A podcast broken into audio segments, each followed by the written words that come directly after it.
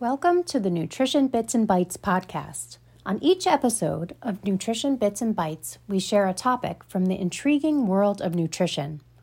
I'm Sarah, a dietetic intern at the University of St. Joseph, and I'll be your guest host for today's episode.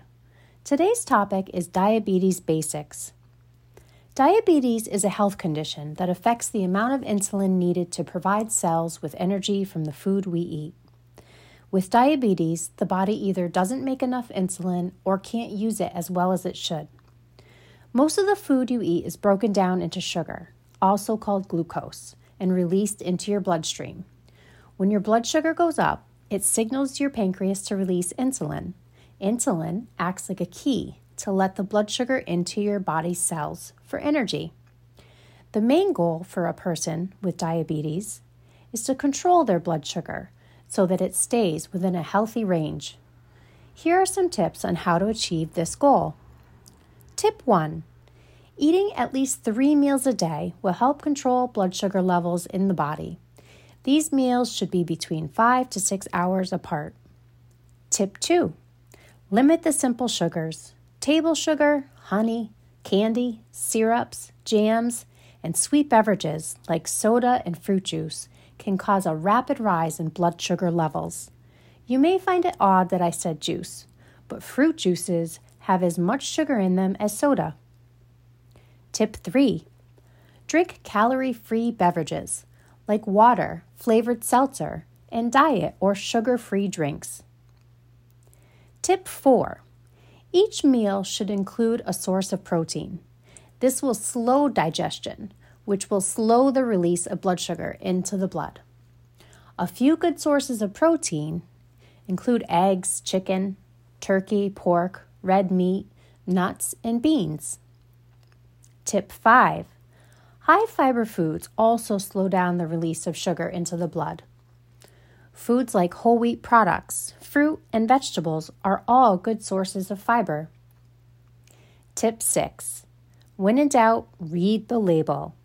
Reading labels is a good habit to get into for every shopper. However, if you have diabetes, looking at the carbohydrate content on the label and the serving size is highly recommended. Many people will look at the sugars on the label, but the sugar only tells half the story. You want to look at the total carbohydrates on the package and the serving size.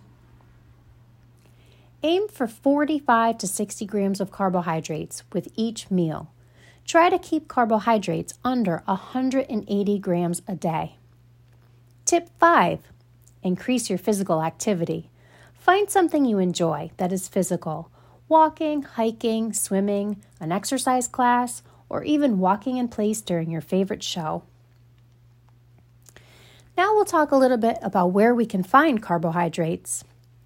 Items like crackers, rice, pasta, potatoes, and bread all have high amounts of carbohydrates. Sugary sweets like muffins, cakes, ice cream, and cookies are also high in carbohydrates. Dairy products like milk, coffee creamers, some yogurts also contain carbohydrates.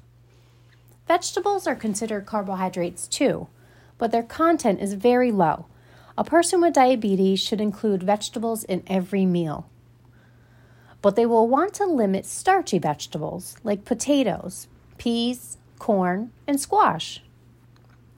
Fruit is a little higher in sugar, but if a person with diabetes is eating the whole fruit, they will also be getting the fiber that fruit has to offer, which will slow down that release of sugar into the blood. Try to include fruit and vegetables into every meal. Here are a few tips for eating out.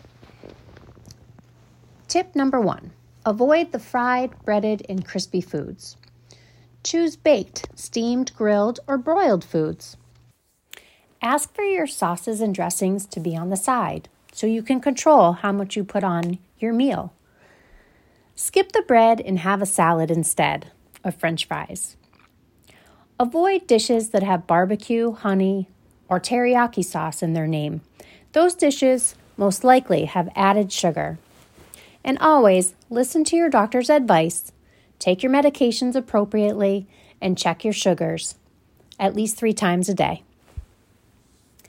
That is it for Diabetes Basics. Until next time, this is Sarah signing off for Nutrition, Bits, and Bites. Nutrition Bits and Bites is not meant as a substitute for a physician's care. Check with your physician if you suspect you have a medical condition that needs attention.